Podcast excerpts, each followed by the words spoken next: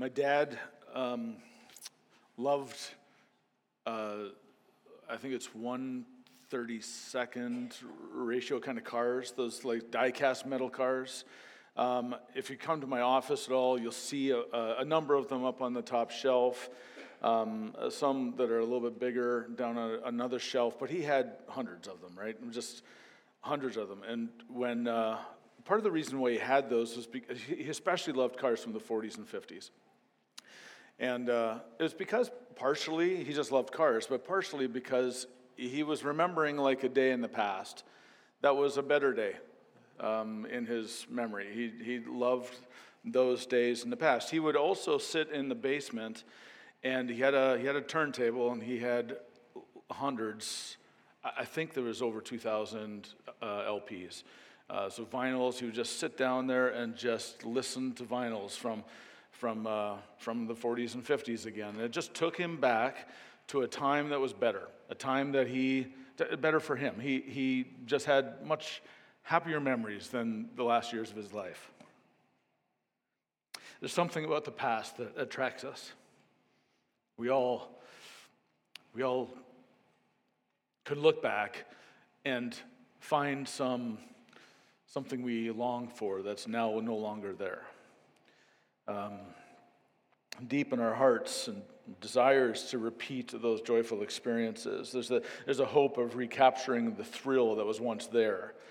Um, you remember growing up, you, you maybe your Thanksgiving meal is, is filled with things that your mom made or your grandmother made, or there's just things from the past that we latch onto and we continue to walk with them through our traditions and whatnot. We celebrate anniversaries, we celebrate birthdays. Uh, not just because they're milestones, ways to celebrate people, but because they bring back memories of days past when your 18 year old was one or was two, and there were just some sweet moments of those days. We recall and we look through. We know that they were tough days. We know that they weren't the easiest days. We know some of them were very, very difficult days, but there's something about the past that we long for. Um, the kind of the good old days. The younger, younger you are, the, the more there's a chance that you won't feel that, but the older you get, there's, there's more of a chance that you, you tend to forget or at least you forget that, by God's grace, you might forget some of the things from the past that were not good. And you look forward to the things, you, you, you, you wish that you could enjoy some of the things that now you don't enjoy. I don't know if any of that makes sense. Hopefully, hopefully that makes sense. It's just like we long for something that we had in the past that we don't have today, and we just kind of sit in it and we get sad about it. We, we want to relive those things. Deep within our human memory, and, and I don't think we recognize this, but deep within our human fabric, our psyche, um, our very being, is a picture, a, a knowledge of something that no longer exists, something that is just deep within, something we long for, and we don't actually know entirely what it is. We, we yearn for it, and, and, and what it is, what, uh, part of the point I want to make this morning is that, is that this yearning that we have is, is the Garden of Eden. Now, that's a big jump from vinyls and, and cars and, and, and kids, whatever, to the Garden of Eden. But deep within our very soul, in the fabric of our humanity, we have this longing for the Garden of Eden, where, where peace and rest truly did, uh, truly was experienced a, deep, uh, the, the deepest rest you would ever find, the most satisfying existence you might ever imagine. Not one human being, no matter if you, it doesn't matter if you're born again or not, it's deep within the human experience, our experience. Because it cannot be forgotten, because this memory is so deep within, we long to experience it once again. And we're all looking for it somewhere. We look for peace. We look for rest. We look for contentment. We look for fulfillment. We look for peace within. We look for peace without. Peace in stressful situations, peace in school, peace at work, peace between people of different color, peace between countries, peace between religions, peace in families. Every single one of us, all of humanity, among all the nations, there is no nation that is exempt from this. It is in the fabric of humanity itself. Each of us are looking for a return to Eden. At the very core, you not only want hope, but you desire peace. And what comes with peace is rest. Deep, deep rest. And so do your coworkers. And so do your neighbors. And so does your crazy uncle. You may be sitting here this morning and your week has been anything but peaceful. Things didn't go well at work. You're dealing with a health issue, difficult financial concerns, or maybe you're struggling in your marriage, or having difficulty in parenting, or, or wrestling with the difficulties and hard decisions that come from your parents entering into the later years. Perhaps any number of recent events in society or around the world have you upset and anxious about tomorrow and about today, and, and so you're not at peace. And certainly, rest is fleeting. The, the list of things that tempt us to anxiety and the absence of peace and rest in our lives are rather long, aren't they? If I were to have you sit down and just kind of write out things that cause you anxiety, the list would probably be, if you were honest with yourself, would be long. There's a lot of concern, a lot of anxiety. Advent reminds us. Uh, it has at least um, the semblance of reminding us by way of celebrating. We could get lost in the, the stuff, but, we, but Advent itself reminds us of this that God has promised and provided not just temporal peace, but eternal peace and rest through the King, Christ Jesus alone. That God has promised and He's provided not just temporal peace, the one kind of peace that we all think you know, the world kind of longs for, but eternal peace I mean, peace today and eternal peace and rest through Christ the King alone. You and I can this very day live in the peace of Immanuel, that we can truly live in the peace of God with us. Peace with God and peace with one another, and peace in this world, peace today and peace for tomorrow, peace for eternity. This is the promise of Scripture. You want peace? You don't have to go anywhere else to find it. You find it right here in Christ alone. This is the promise of the text that we come to today. And to help us understand the text, I want to do something a bit different this morning, and that is not like make a number of points through it. We could do that, but what I would like to do is take this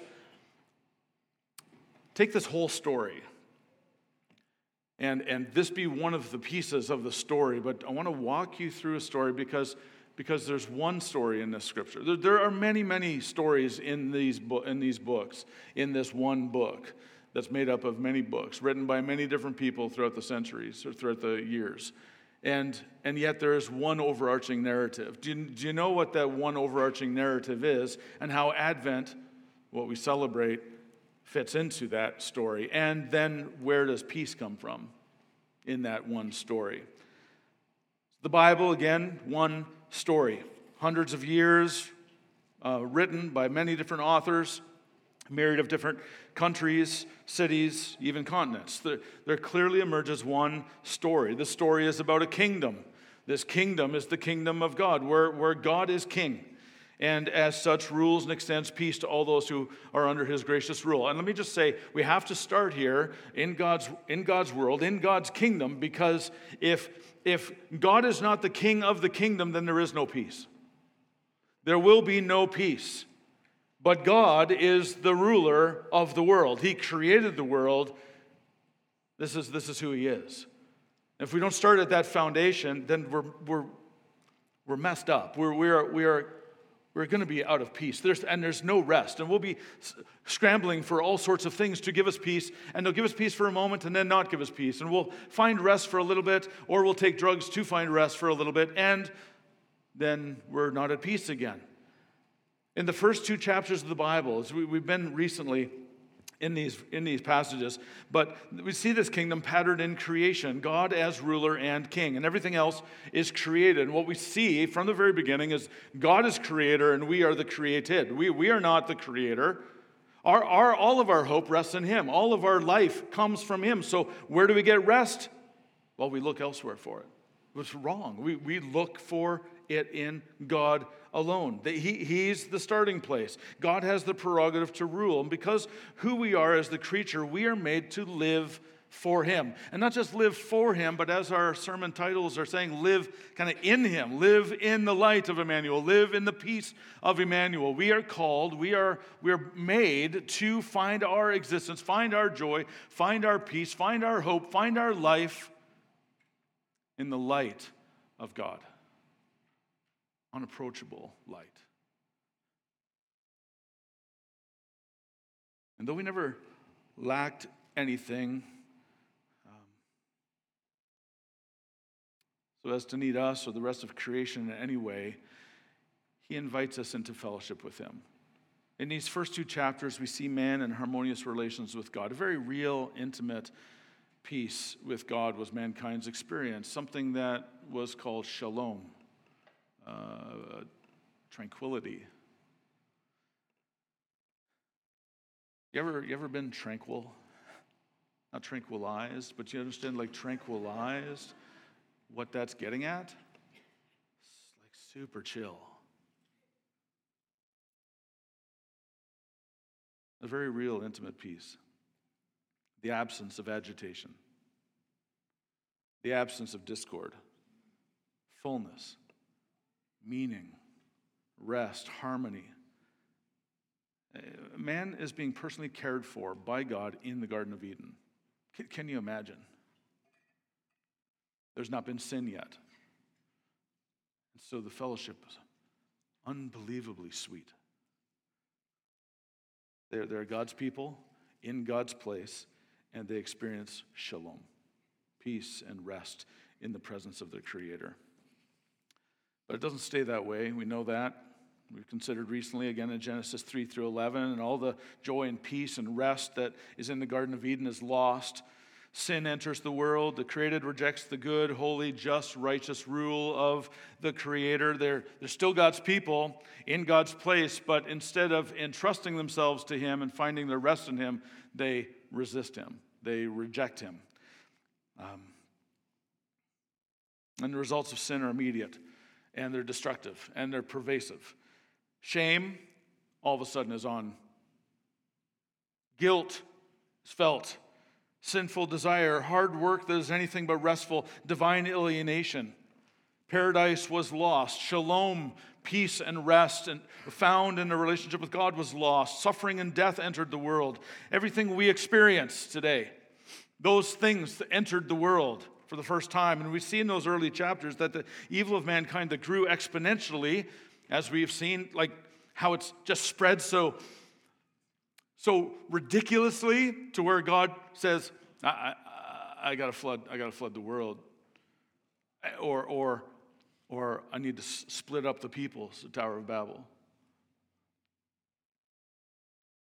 This is judgment in the garden, judgment in the flood, judgment at Babel, where we see that God will not suffer a rebellion against him, and that resulted in God scattering mankind throughout the whole earth. Yet, in the midst of evil, God preserves the people for himself. We've seen this as well. Genesis 3, we see that there's a hostility between God and evil that, and promises the, that the seed of the woman will crush the head of the evil. And so we begin to look for the one from Genesis 3 on, someone who will crush the head of the serpent. And it begins with a man named Seth, as you might remember in Genesis 5. And the line continues to Noah, and God preserves him, and then follows the line through Noah's son, Shem. And the line continues throughout the rest of the Old Testament. And you can read the specific line in Luke chapter 3. It's in Genesis where we begin to hear about the promise of a king to rule over them. In the rest of Genesis, we read about the hope of the kingdom and restored peace, restored shalom through promises that God made that He will continue to redeem a people for Himself to dwell with forever, uh, to dwell with and give peace to. We, we move quickly now from Exodus through, through, uh, through Second Chronicles, where we see that the kingdom comes in parts. God, God delivers his people from Egypt. He raises up Moses, and what happens is, is no great accomplishment by the nation it's, uh, or by the wisdom of its leaders. It's the accomplishment of Almighty God alone. He's the one who does it. He's faithful. He's the promise keeping Almighty God out of sheer grace to a people that he has claimed as his own. This is, this is all about God. This is not necessarily about man first and foremost. It's about God necessarily first and foremost. It's in Egypt where we see that his people are protected from the penalty of death through the blood of a spotless lamb to serve as a substitution for them. It's in the exodus of God's people where we see them freed from bondage as they crossed over the Red Sea and their captors were destroyed. And we see God's activity all the way through God redeeming a people to dwell with forever, to experience peace and to know deliverance and to know rest. It's in these chapters and books where we see God's plan of redemption and mankind, uh, mankind's hope for peace is to be carried out via one nation in particular in that day, and that is God's people, Israel proper. They are given God's law and they're given God's presence in the tabernacle. God shows, uh, chose to dwell in their midst, and He promises to be with them wherever they go. And yet, His presence has to be mediated by priests and is not fully accessible to everyone. In fact, we, um, Amanda, where's Amanda? Uh, right there. Thank you for doing that. If, if, you haven't, go into the prayer room after the service take a look at the uh, what used to be a, a, kind of a whitewashed Jesus uh, there, and and what we see now is like um, this bright light that Amanda uh, drew, uh, painted, a bright light that's behind cur- a curtain that's been split in two, which speaks about God's presence with us. Um, thank you for doing that. God's people um, experienced shalom for a time in those days, back in those days. But then man rebelled against God again and began to follow other gods. And for holy God to dwell with an unholy people, there had to be a sacrifice to end that rebellion. We, we, we, we know this if we've grown up in the church at all. And so God again provides a way for, uh, for them to know Him, to experience His oneness and relationship with Him, to, to know peace with God and peace with one another, and even as those who act rebelliously toward the one who created Him. So, so the one who created us, we reject. God still, in love and mercy, makes a way for us to find peace with Him. He institutes a sacrificial system where animals and other things are continually sacrificed daily and yearly so that God's people can be clean and made holy, set apart for Him. And then they were promised an inheritance, a land in particular that was intended to provide rest and security and protection, and a place for God to dwell among his people where they would again experience shalom. That was the, that was the, that was the trajectory, and Pastor Kale preached on some of that just a few weeks back. But again, mankind forfeits the inheritance by their unbelief. They, we see that in the book of Numbers, the promised inheritance that is only gained by God's power as Joshua enters the promised land, and the inheritance is maintained by their faithfulness to the covenant that God made with them. The, the book of Judges continues, shows Israel rebelling again and again and again against the covenant of God. God sends judgment in the form of oppression. And then upon his people's cries of repentance, he sends judges, people to lead them to victory over the nations, who again are ruled by the enemies of God. But at the end of Judges, we see what's deep in the heart of people. There's still no king in Israel, and everyone did what was right in his or her own eyes.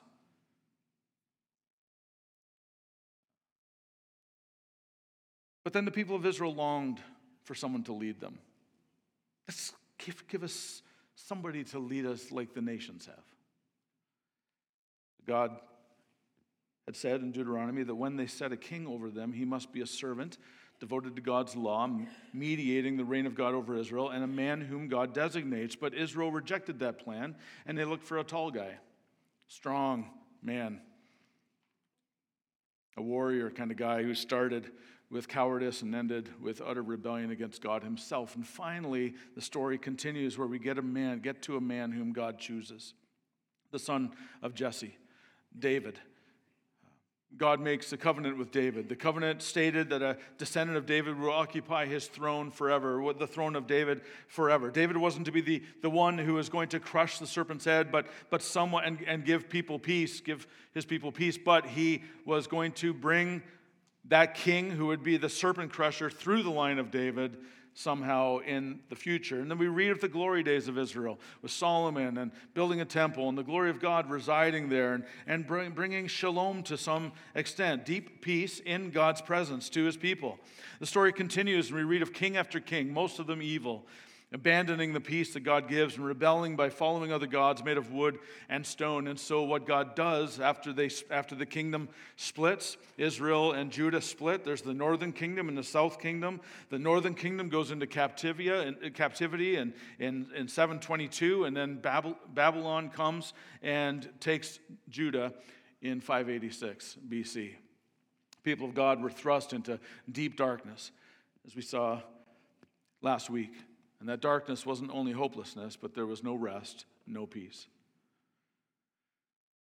So there had been considerable sin and rebellion up to this point in the nation of Israel, and God had handed his people over to disastrous consequences that for that rebellion. And God did not allow that, though, to be the final word, although it was an intense word of judgment. As we spoke of last week, he will one day bring a true descendant of the house of Jesse to rule over his people, the, the light of the world. John 1 1. And this king will be filled with the Spirit of God and, and rule with fairness and justice and will bring about true shalom. So, so here we are at our text.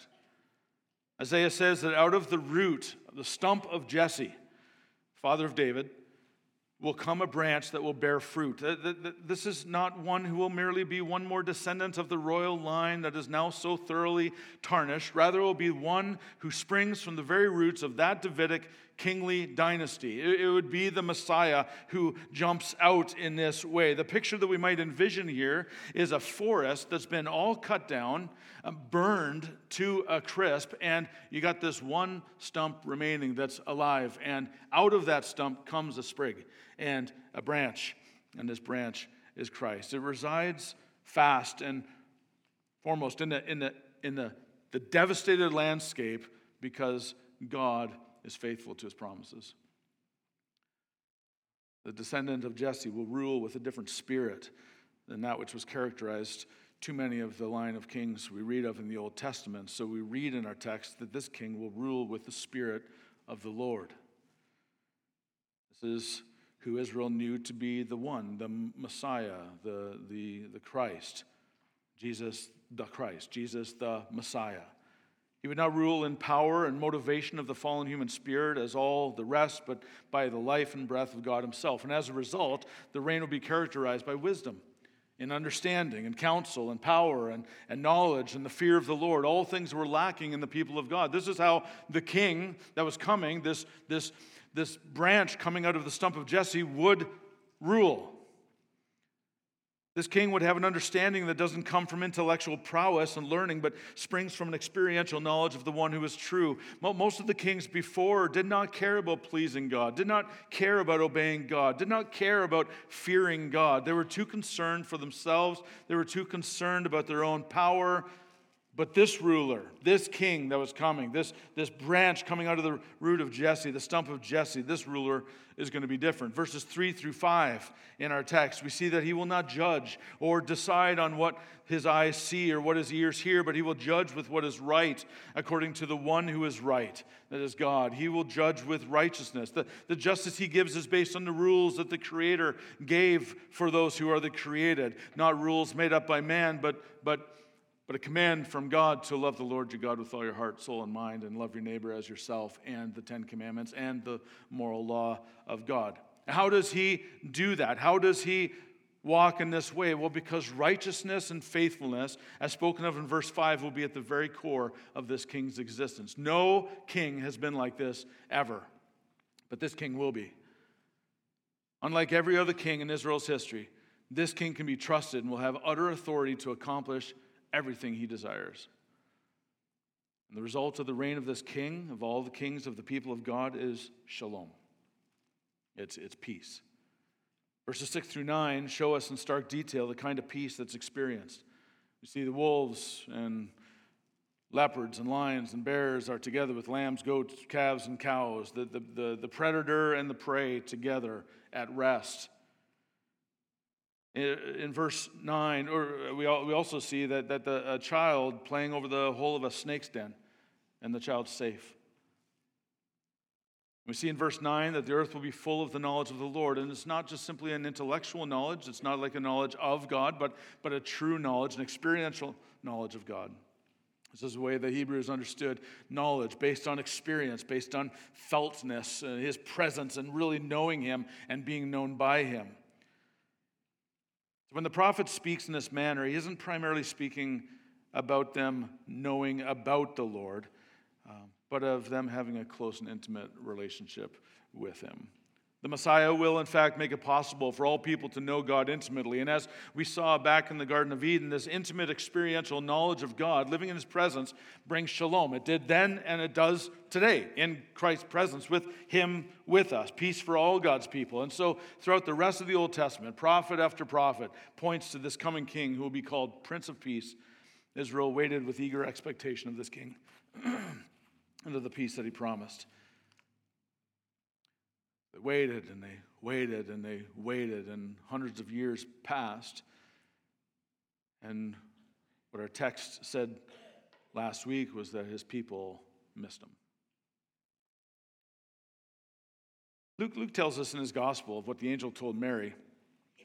He says, Behold, you will conceive in your womb and bear a son, and you shall call his name Jesus. He will be great and will be called the Son of the Most High, and the Lord God will give to him the throne of his father David. And he will reign over the house of Jacob forever, and of his kingdom there will be no end. There's no other king that's ever existed like this king, like Jesus, the Christ, the anointed one, the Messiah, the one we worship, the one that we celebrate this Christmas, the, the one that we celebrate every single Sunday, the one that we live for each and every day. This is the king, the Christ, the serpent crusher, the king of kings, the prince of peace, the, the one who is come and brought the kingdom. Mark 1:15, Jesus said, "The time is fulfilled and the kingdom of God is at hand."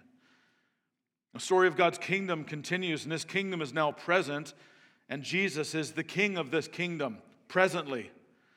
This king, this king who is clothed in, in righteousness and faithfulness, who will reign forever and ever, he died for the sins of his people so that if they trust in him, they would be forgiven, brought back into a right relationship with God, and given peace given shalom, peace with, with God primarily. Yet this king rose from the dead, and he has been given all authority in heaven and earth, so that at the name of every at, at his name, every knee will bow and every tongue confess that he is Lord, he is king, he is ruler, savior. The peace that the Israelites waited for and missed in Jesus Messiah, we, we look back on. And if we place our trust in him, we can know him, like I spoke of last week. To all who received him, those who believed in his name, they have been given the right to become children of God. This is the truth. So no matter what the world or the devil or our flesh throws at, throws at us, we can, we can experience in Christ the nearness of God, the, the rest, uh, shalom, peace. Each and every one of you, every single one of you is looking for the peace that Jesus alone can give. You lack peace, don't you? Your neighbors lack peace. Jesus is the only one, truth about Jesus is the only one who will give you what you're looking for, speaking to myself as well.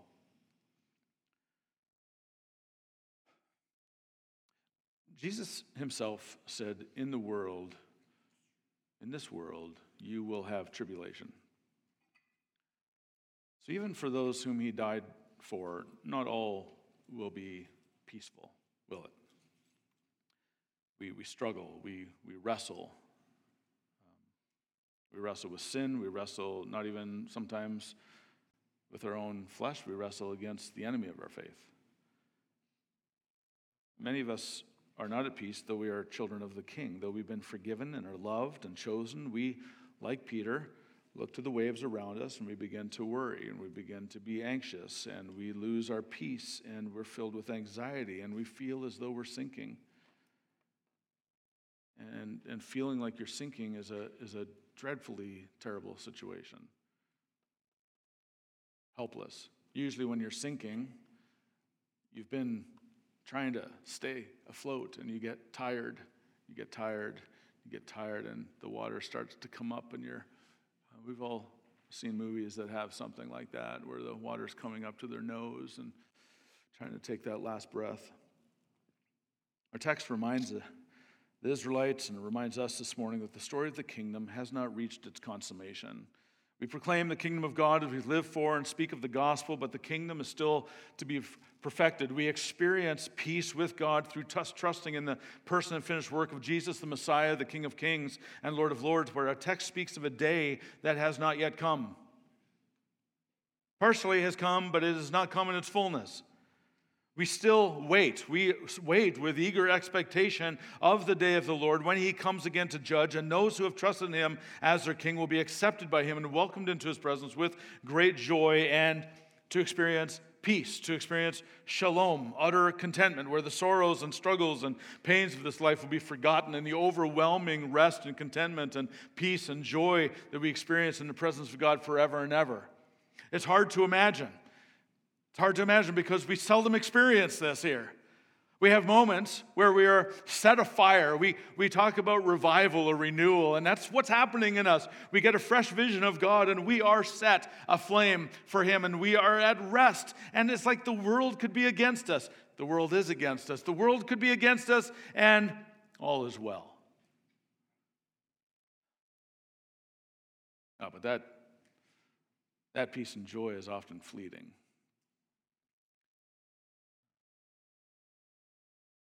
His kingdom will finally be consummated. And, and where this story um, doesn't come to a close, but actually just truly begins. How, how do we wait well? Going to say one more thing. We, we can wait. We can wait with assurance that Jesus is going to come back because he came the first time. He came the first time and he declared himself that he would come back. And so when we doubt that, what, what, we're, what we're doubting is the very word of Christ Jesus himself and the promises of God. May we not doubt that. How is it we can wait well? Apostle Paul says this in 1 Thessalonians chapter 5. He says, So then let us not sleep as others do, but let us keep awake and be sober. Those who sleep, sleep at night, and those who get drunk are drunk at night. But since we belong to the day, let us be sober, having put on the breastplate of faith and love, and for a helmet, the hope of salvation.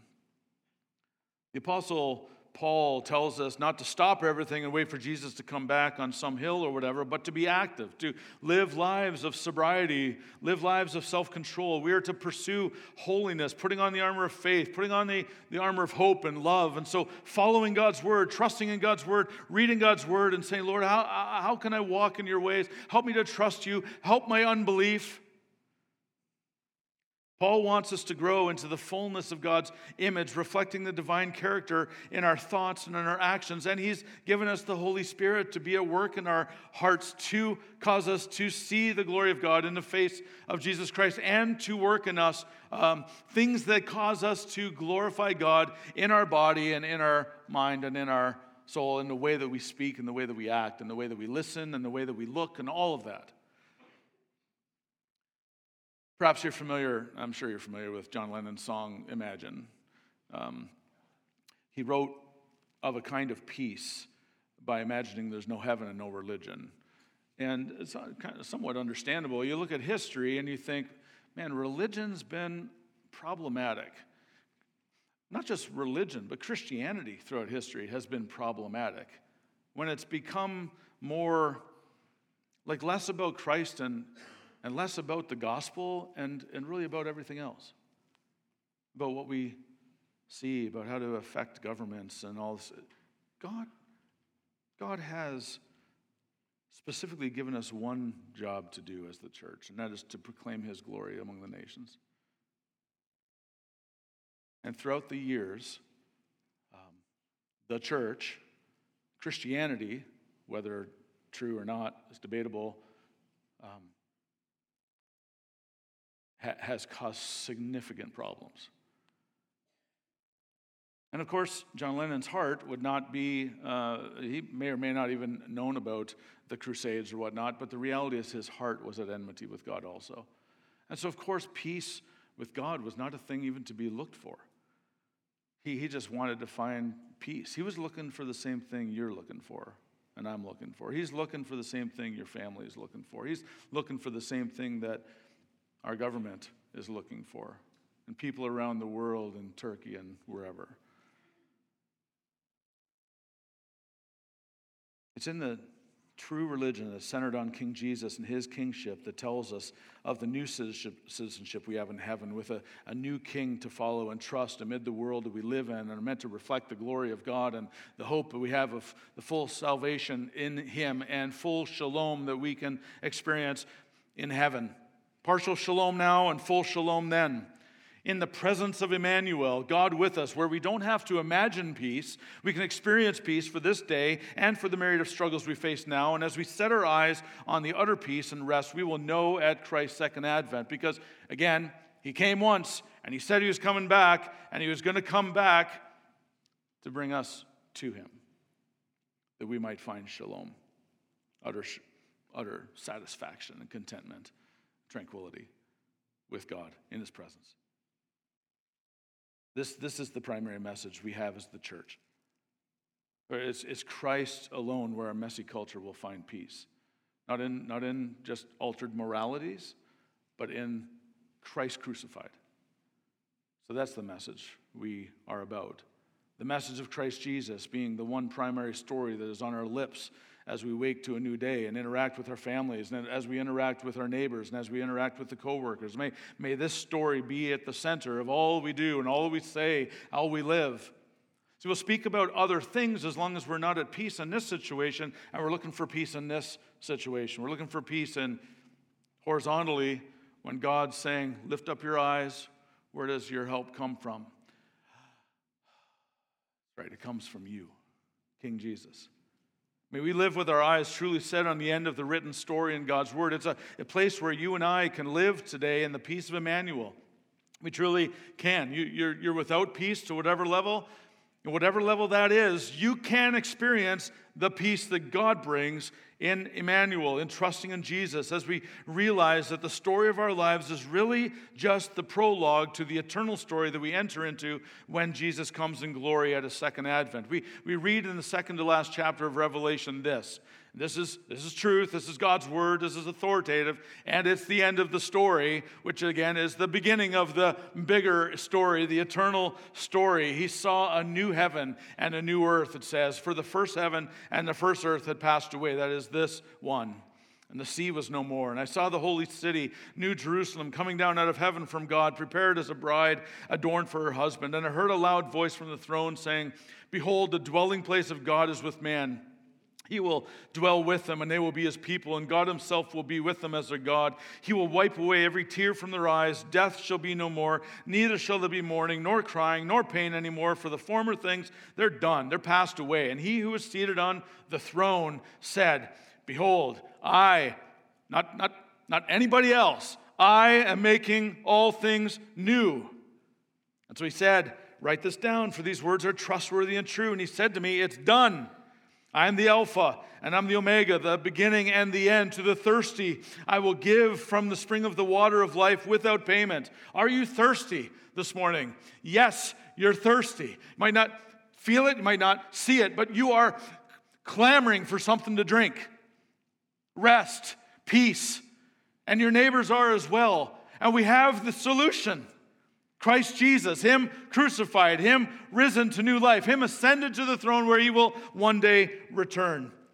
The one who conquers will have this heritage, and that will be His God, and He will be my Son. God Himself has promised and provided not just temporal peace, but eternal peace and rest through King Jesus alone. Far more than any nostalgic feeling of yesteryear is the promise of peace in the present and bright hope and peace for the rest of the future in Christ. One song that we've sung in the past says it this way When Christ, our life, appears, our hope will be complete. Our longings finally rest as we fall at his feet When Jesus comes to reign, restoring everything, our tears will turn to tides of praises to our King. When Christ our life appears, the curse will be undone. All wickedness will end as mercy overcomes. The Savior will renew what sin had torn apart. His light will drive the shadows from our weary hearts. We're longing for the day when we'll see Christ our Savior. That's how the chorus goes. Third verse says this When Christ our life appears, these trials that weighed us down will fade. I know that there are people in this sanctuary and on live stream who are so weighed down by sorrows. The Lord Jesus knows the depth of the sorrow.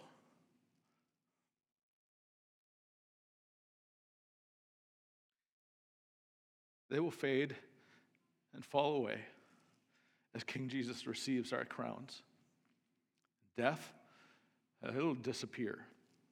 Its rule and reign destroyed beneath the weight of glory and eternal joy. We're longing Aren't we? We're longing for that day when we'll see Christ our Savior. We'll behold the glory of our King forever. Christ our Savior. Faith will turn to sight when Christ our life appears. Today we look through a window kind of that's all messy and muddy, but we are seeing Christ. We look to Christ and we can find rest in Him. But then in that day, Oh, the, the tears that will be wiped away from our eyes and we'll see clearly for the first time. And we know this to be true because Jesus came the first time.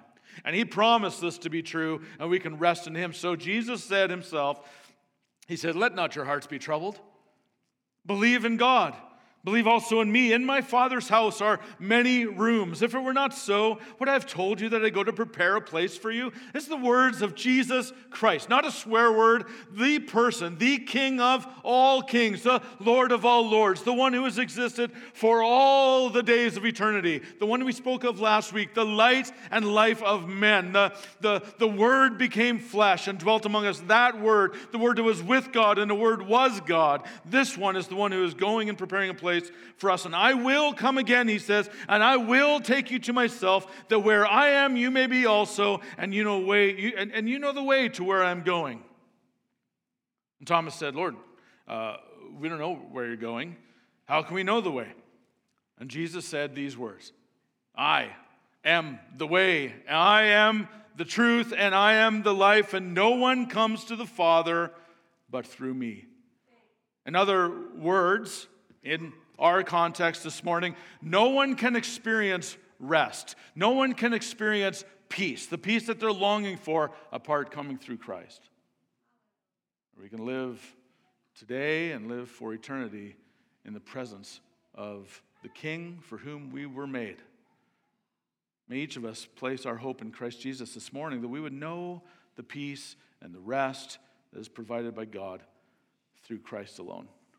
And may this word be on our tongues as we interact with the culture.